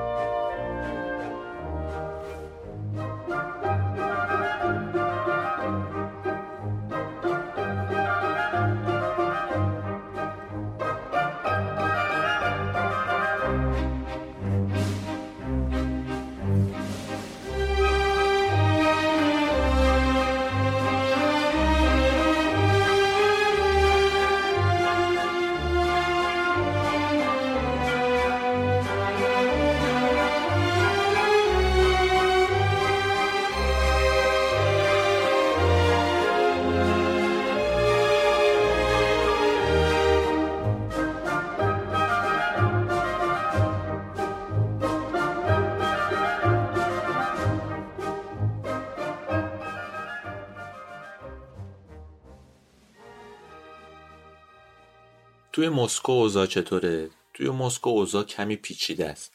اول اینکه نوشین و لورتا هیچ کدومشون نمی‌تونن کار تئاتر بکنن. با اینکه لورتا زبون می‌دونه ولی کار کردن توی مسکو سخت اونجا گروه های حرفه‌ای وجود داشتن. لورتا هم دیگه حالا اونقدر زبونش روون نبود که بتونه نمایش اجرا بکنه. توی سرزمینی که پر گروه های حرفه‌ای بودن نمایش های اصیل اجرا می‌کردن و اینها. خیلی روا نبود برای لورتا لورتا برای همین تصمیم می‌گیره که بره درس بخونه چهار سال مستمع آزاد می‌رفت سر کلاس آموزش تئاتر. نوشین هم که دیگه می‌دونست زبان هم حتی بلد نیست شروع می‌کنه کار روی یه پروژه تازه. پروژه چیه؟ اصلاح یا تصحیح نسخه شاهنامه فردوسی. نسخه مسکو شاهنامه فردوسی رو نوشین تصحیح می‌کنه. نوشین برای اینکه بتونه نسخه مسکو رو تصحیح کنه سراغ دو تا نسخه دیگه هم میره. یکی نسخه بریتانیاست مربوط به سال 1276 یکی هم نسخه قاهره که مربوط به سال 1394 هر دو به میلادی هن. این دوتا رو میاره کنار نسخه مسکو می‌ذاره و شروع می‌کنه به تحصیل نسخه مسکو. برای اینکه این نسخه رو آماده کنه ده سال زمان می‌ذاره. یعنی زمان طولانی. بعدها یه کتابی هم منتشر می‌کنه که واژه نامه است. واژه های سخت تو شاهنامه رو توضیح میده. با همین هاست که می‌تونه مدرک دکترا بگیره در زبان و ادبیات. و خیلی جلو بره. ولی واقعیتش اینه که اون کاری که دوست داشت یعنی کار نمایش رو دیگه نمی‌تونه انجام بده. زندگیش چطوری میگذشت؟ زندگیش توی اتاق میگذشت. یه اتاق بهش داده بودن یه پرده زده بود اونجا اتاق خواب شده بود و اتاق کار. بچهش هم دیگه بزرگ شده بود. کاوه اون سالها تقریبا نوجوانی رو پشت سر گذاشته بود. آماده می‌شد که بره دانشگاه. بنابراین زندگی دیگه به اون شکل قدیمش راحت نبود.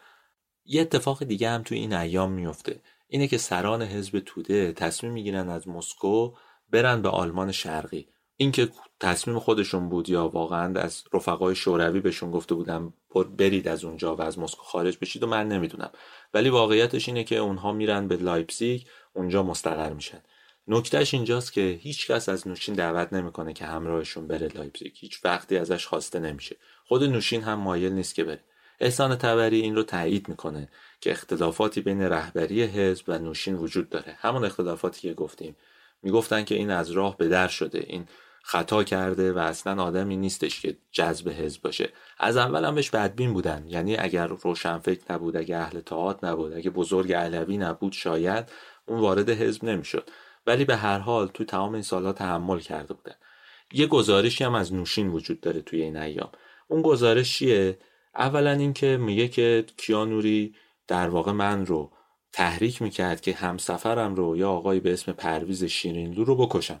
می‌گفت کیانوری به من اصرار می‌کرد یه جوری ترتیب اون رو بده. یه جمله ای هم میگه درباره کیانوری میگه کیانوری یه آدم آوانتوریسته یعنی ماجراجوه و کوتاه نمیاد.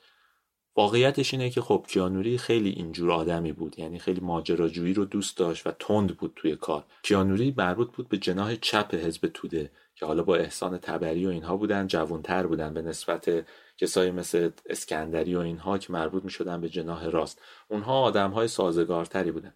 توی همون پلانوم چهارمه که کیانوری رو دادگاهی می‌کنن یه جوری محاکمه درون حزبی می‌کنن. میگن که تو تو ماجرای ترور به هر حال مطلع بودی دست داشتی و البته بعدا تبرعش هم می‌کنن. ولی به هر حال نوشین با همین کارها از دو طرف یعنی از جناح چپ و جناح راست ضربه می‌خوره. وقتی علیه کیانوری اعتراض می‌کنه خب کیانوری تبرئه میشه نجات پیدا می‌کنه. از اون طرف جریان راست مثل اسکندرینا هم اصلا دوستش نداشتن. بنابراین توی مسکو تنها میمونه. احسان تبری کسی بوده که یه خورده دیرتر از بقیه رفته از مسکو. اون تعریف کرده که من می‌دیدم اونجا. حتی چند بار رفتم خونه لورتا. برامون کباب درست کرد ما چلو کباب میخوردیم. سعید نفیسی هم همینو گفته گفته ما یکی دو بار که سفر رفتیم به مسکو رفتیم خونهش و اون بهمون چلو کباب داده. این جملهش هم معروفه چلو کباب خوردن در مسکو بی‌نظیره. به هر حال این دو نفر اونجا زندگی می‌کردن ولی کم کم علائمی در خانواده نوشین به وجود میاد و دیده میشه. این علائم چیه؟ اولیش افسردگی لورتاست. اگه یادتون باشه گفتم که لورتا عاشق بازیگری بود. تو تمام سالهای دهه 20 همیشه از سیاست دوری می‌کرد. عاشق جمعهای دوستانه بود بحثای روشنفکری بود درباره ادبیات درباره نمایش موسیقی شعر ولی زیاد اهل سیاست نبود. ولی نوشین خیلی گرایش سیاسی داشت. با اینکه توی دهه سی نوشین دیگه اونقدر سیاسی نیست کم کم لورتا نسبت بهش بدبینم شده بود. چون نمی‌تونست کار بکنه دچار افسردگی شده بود. هیچ حس خوشایندی دیگه نداشت. می‌دید که نوشین همش سرگرم کار خودشه. یکی از دلایل عمده ای که باعث میشه که لورتا تصمیم بگیره برگرده ایران واقعا همین بود. یعنی احساس تنهایی و احساس افسردگی. یه اتفاق دیگه هم میفته که کمکش می‌کنه و اون اتفاق اینه که کاوه نوشین تصمیم می‌گیره بره لایپزیگ و اونجا پزشکی بخونه. وقتی کاوه از مسکو خارج میشه لورتا این شانس رو پیدا می‌کنه این فرصت رو پیدا می‌کنه که به آرزوش برسه. برگرده به ایران و دوباره تئاتر کنه. نوشین نمی‌تونه بیاد ایران. توی اون سالها ظاهرا چند باری پیغام پسخان منتقل شده بود. خانلری رفته بود پیش محمد رضا پهلوی اصرار کرده بود که کمک کنه. نوشین برگرده. میگن سعید نفیسی واسطه شده بود. مشتبه مینوی واسطه شده بود. ولی هیچ وقت اتفاق خوبی نیفتاد. هم شاه قبول نمی‌کرد هم ساواک. می‌گفتن بگن طرفدار شاه هم و بعد برگرده. و واقعا نوشین نمی‌تونست این کارو بکنه. یعنی درسته که از حزب توده هم یه جوری بریده بود ولی آدمی هم نبود که شاهنشاهی شده باشه. نمی‌تونست علیه خودش قیام بکنه که برای همین موند اونجا. همینه که یا آدمی مثل احسان تبری میگه که علا رقم همه اختلافات نوشین آدم سرسختی بود یک چپ واقعی بود. نوشین توی مسکو میمونه اما لورتا از مسکو میاد به پاریس و از اونجا میاد به ایران. زندگی بین لورتا و نوشین توی همین دوران به پایان می‌رسه. چه سالیه؟ 1343 خود لورتا می‌گفت ما متارکه کردیم ما از هم جدا شدیم اما طلاق نگرفتیم. ولی واقعیتش اینه که نوشین توی مسکو باقی میمونه تک و تنها و لورتا هم میاد ایران و اینجا تک و تنها زندگی می‌کنه.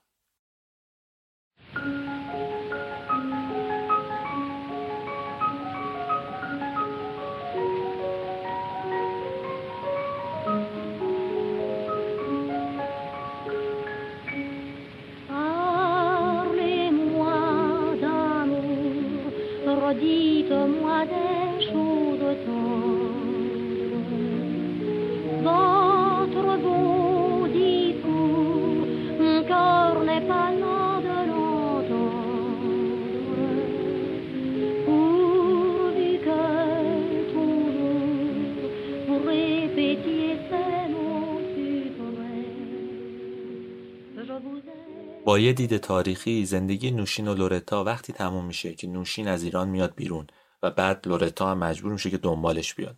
ولی واقعیتش اینه که اصل ماجرا اون نقطه تراژیک واقعی زمانیه که لورتا نوشین رو ترک می‌کنه. لورتا تنها میشه نوشین تنها میشه و هر کدوم زندگی جداگانه ای رو شروع می‌کنن. زندگی نوشین از اینجا خیلی پیچ و تاب نداره. دو سه تا اتفاق بیشتر براش نمیافته.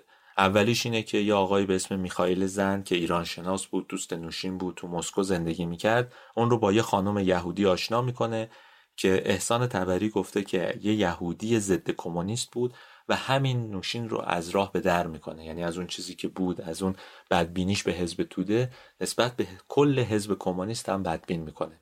و سالهای آخرش اصلا ناامید بود از حزب توده. این ازدواج دوم نوشینه که خیلی کم دربارش صحبت شده. اون آقای میخائیل زندم بعدها میره اسرائیل و اصلا ایران نمیاد. نوشین تو تمام دهه چهل همچنان روی شاهنامه کار می‌کنه. البته یه سری کارهای دیگر هم انجام میده. مثلا یه رمان نوشته به اسم علی محمد خان.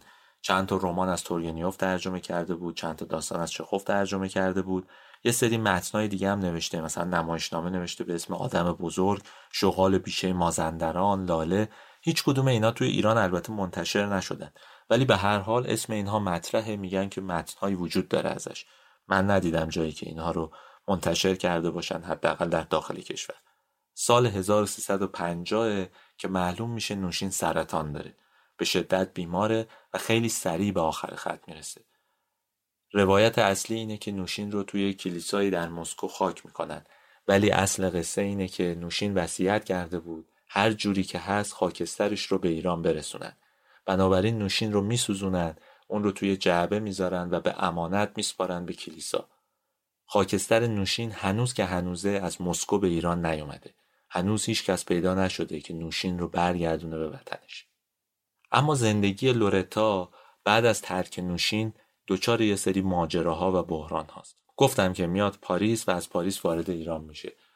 توی ایران چند بار بازجوییش می‌کنن دو سال ممنوع کارش می‌کنن اصرار می‌کنن که بره مصاحبه کنه و بگه که از نوشین طلاق گرفته لورتا مقاومت می‌کنه و تو همه این ایامی که ممنوع کاره و زندگیش داره سخت میگذره خونه آقای تقی مینا زندگی می‌کنه. یه مدتی اونجا زندگی می‌کنه مثل خانوادهشون واقعا باش برخورد می‌کردن اونجوری که تو خاطرات نوشتن. و بعد میره یه خونه برای خودش می‌گیره میگن که کیک میپخت می‌برد به قنادیا می‌داد برای اینکه خرجش در بیاد.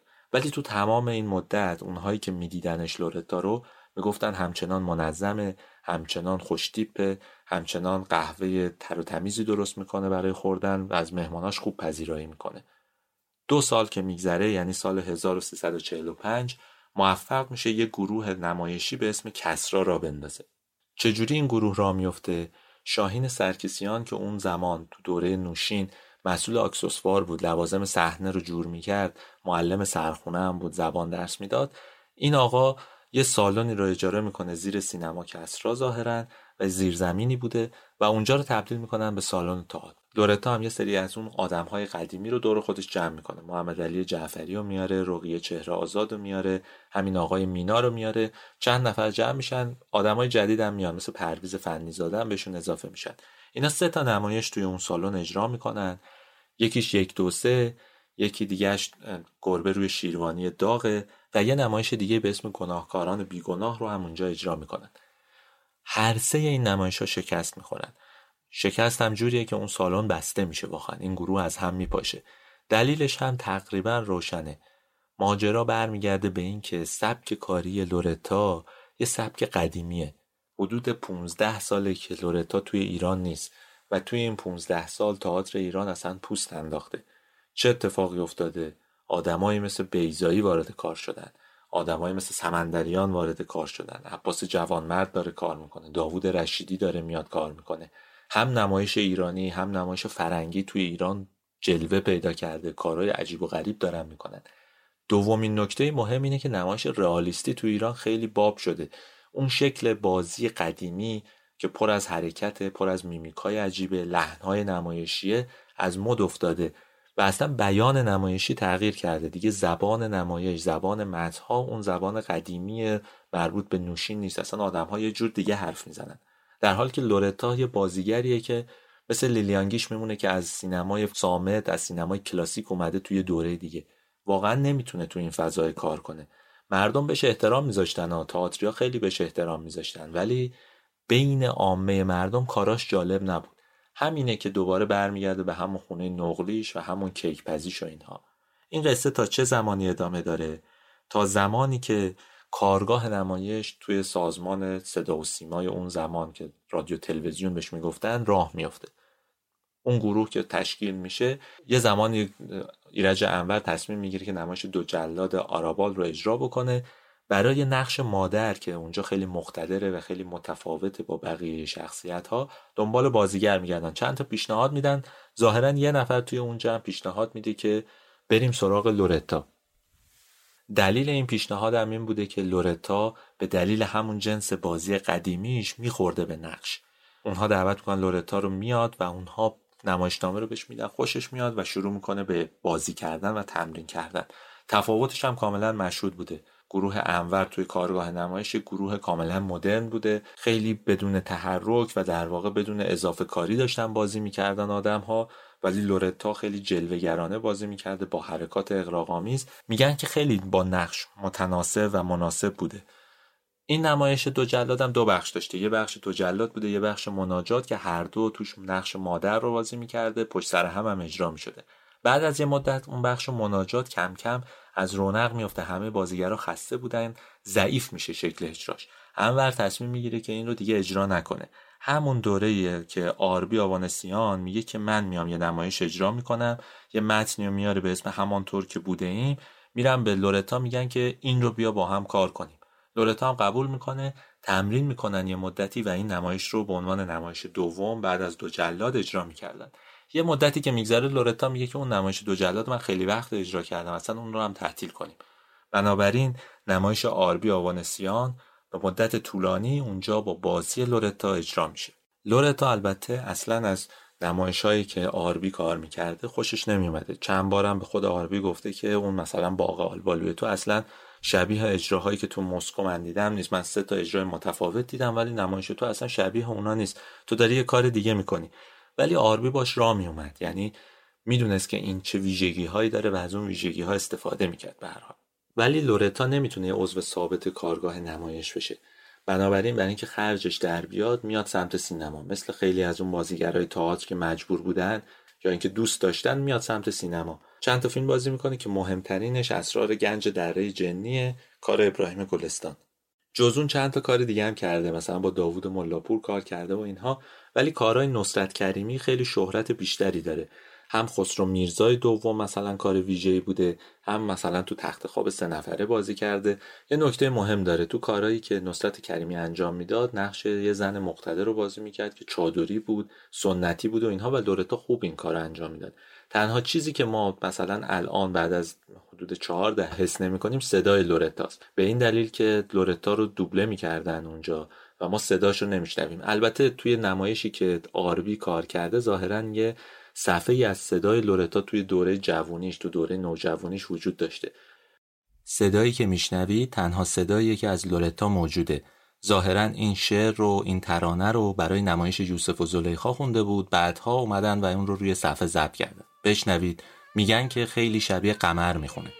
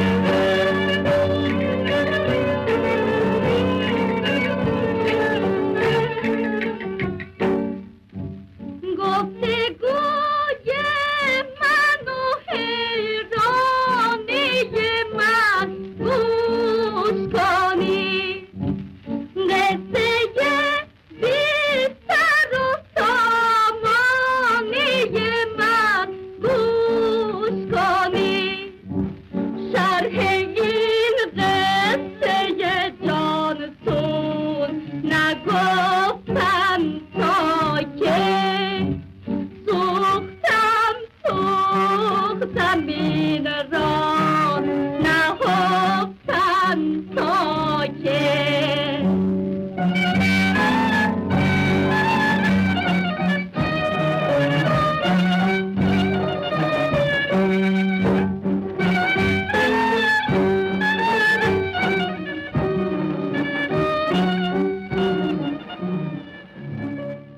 توی اون دوران چند تا فیلم بازی می‌کنه که واقعا خرج زندگیش در بیاد فکر کنم 5 6 تا فیلم میشه اون زمانا ولی اون اتفاقی که میفته اینه که تصمیم داشت همچنان تئاتر کار کنه. چند تا پیشنهاد جالب تئاتری هم بهش میشه به هر حال. یکیش ادیب پادشاه بود که مهدی هاشمی کارگردانش بود داروش فرهنگ توش بازی می‌کرد و این سوسن تسلیمی و لورتا هم میاد یه نقش بازی می‌کنه اونجا. یه نمایشی رو هم آربی سال 56 با لورتا کار می‌کنه به اسم خلوت خفتگان که توی این نمایش جوری به لورتا ادای دین می‌کنه. در واقع پنجاهمین سالی بوده که لورتا روی صحنه می‌رفته. 1306 اولین باری بوده که اجرا می‌کرده. 1356 هم این نمایش داشته اجرا می‌شده. بنابراین یه جوری تبدیل میشه به بزرگداشت لورتا. لورتا توی نمایش سه تا نقش داشته. در واقع یه نقش با سه تا وجه مختلف. یه مادریه که یه جا خوابه یه جا مریضه و یه جا میمیره. جالبه که آربی گفته برای اون بخش مردن من میزانسن رو یه جوری طراحی می‌کنم که تو لازم نباشه اونجا بخوابی. تو نقش مرده رو برای چی بازی کنی روی سن؟ مثلا 20 دقیقه نیم ساعت همونجا دراز بکشی. ولی لورتا قبول نمی‌کرده. لورتا می‌گفته که من دلم می‌خواد نمایش رو کامل اجرا کنم. این نمایش خیلی سر و صدا می‌کنه اون زمان به خاطر اینکه خب با بزرگداشت لورتا هم همزمان شده بوده. جالب بوده برای مردم. با هم یه کار دیگه هم کردن این دو نفر. یه نمایشی به اسم در دوردست که قرار بود آبان آذر سال 57 اجرا بشه تمرین هم کرده بودن ولی خورد به حکومت نظامی و درگیری های زمان انقلاب و هرگز اجرا نشد. توی این دوران دورتا با نسل جوون بازیگران آشنا شده بود. یعنی با فهیم راستگار مثلا آشنا شده بود سوسن تسلیمی داریوش فرهنگ اکبر رحمتی و خیلی های دیگه. درباره این موضوع بشنوید اکبر رحمتی چی میگه. افتخار داشتم که سال 51 یا 52 بود که با ایشون نمایشنامه دو جلاد نوشته فرناندو آرابال رو کار کردم به کارگردانی آقای ایرج انور.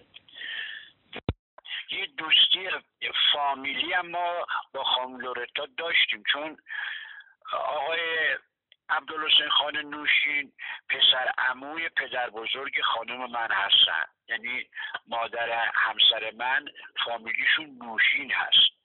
ایشون بسیار هنرپیشه خوبی بودن تربیت شده مکتب استانسلافسکی بودن و یک هنرپیشه خلاق جدی و خیلی منضبط در کارشون بود.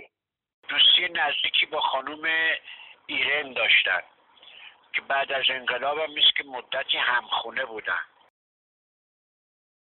لورتا تا سال 58 توی ایران میمونه. یعنی تا بعد از انقلاب هم توی ایرانه.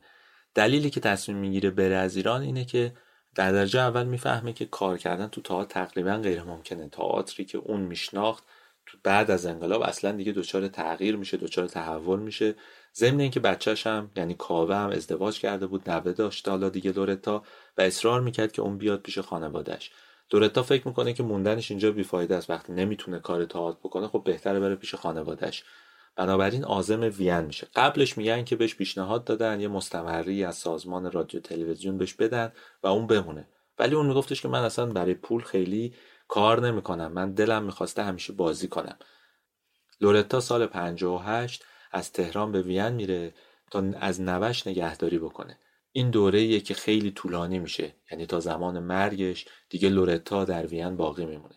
ولی این دوره که همه به خوبی از لورتا یاد می‌کنن. همچنان نظمش زبون زد بوده تواضعش زبون زد بوده.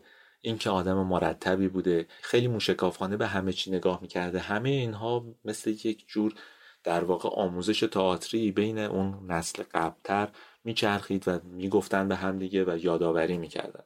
یه ماجرای جالبم بگم که بد نیست بدونیدش نجف دریابندری توی کتاب مستطاب آشپزیش یه دستور غذایی داره به اسم استیک لورتا اونو از خانم لورتا یاد گرفته و خودش هم بهش اشاره کرده دریابندری نوشته که این نوعی خوراکی روسی است که نگارنده آن را از شادروان لورتا نوشین هنرمند و بازیگر مشهور تئاتر ایران یاد گرفته است و در اینجا به نام ایشان ثبت می شود.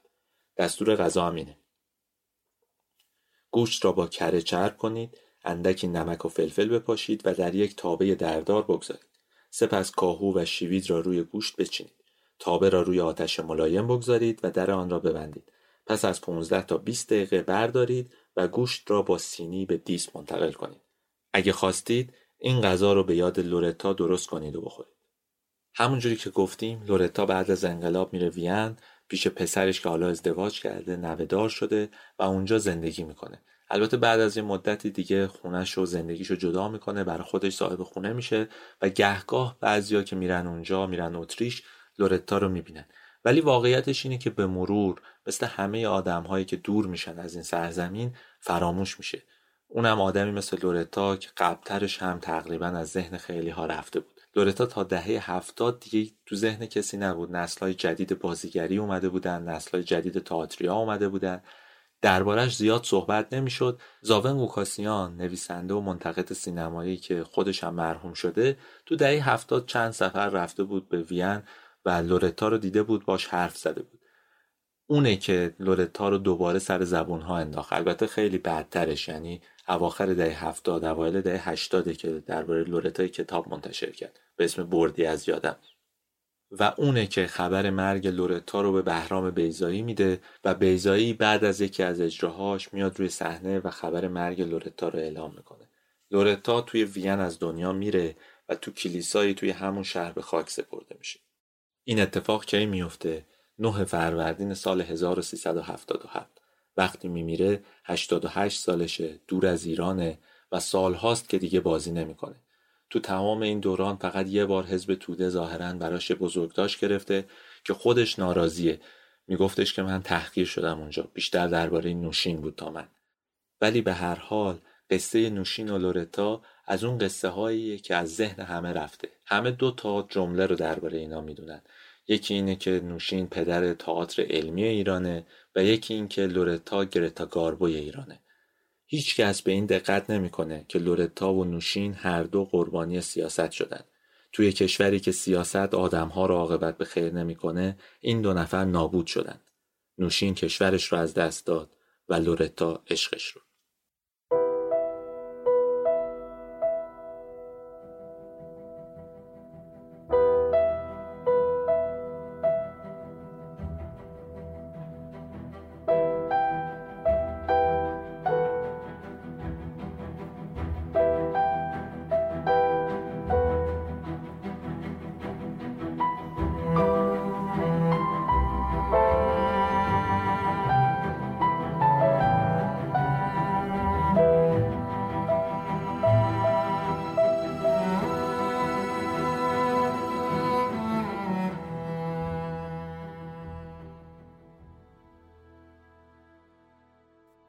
شماره هشتم پادکست رادیو تراژدی بود که من کریم نیکو نظر متنش رو نوشتم و اجراشم کردم.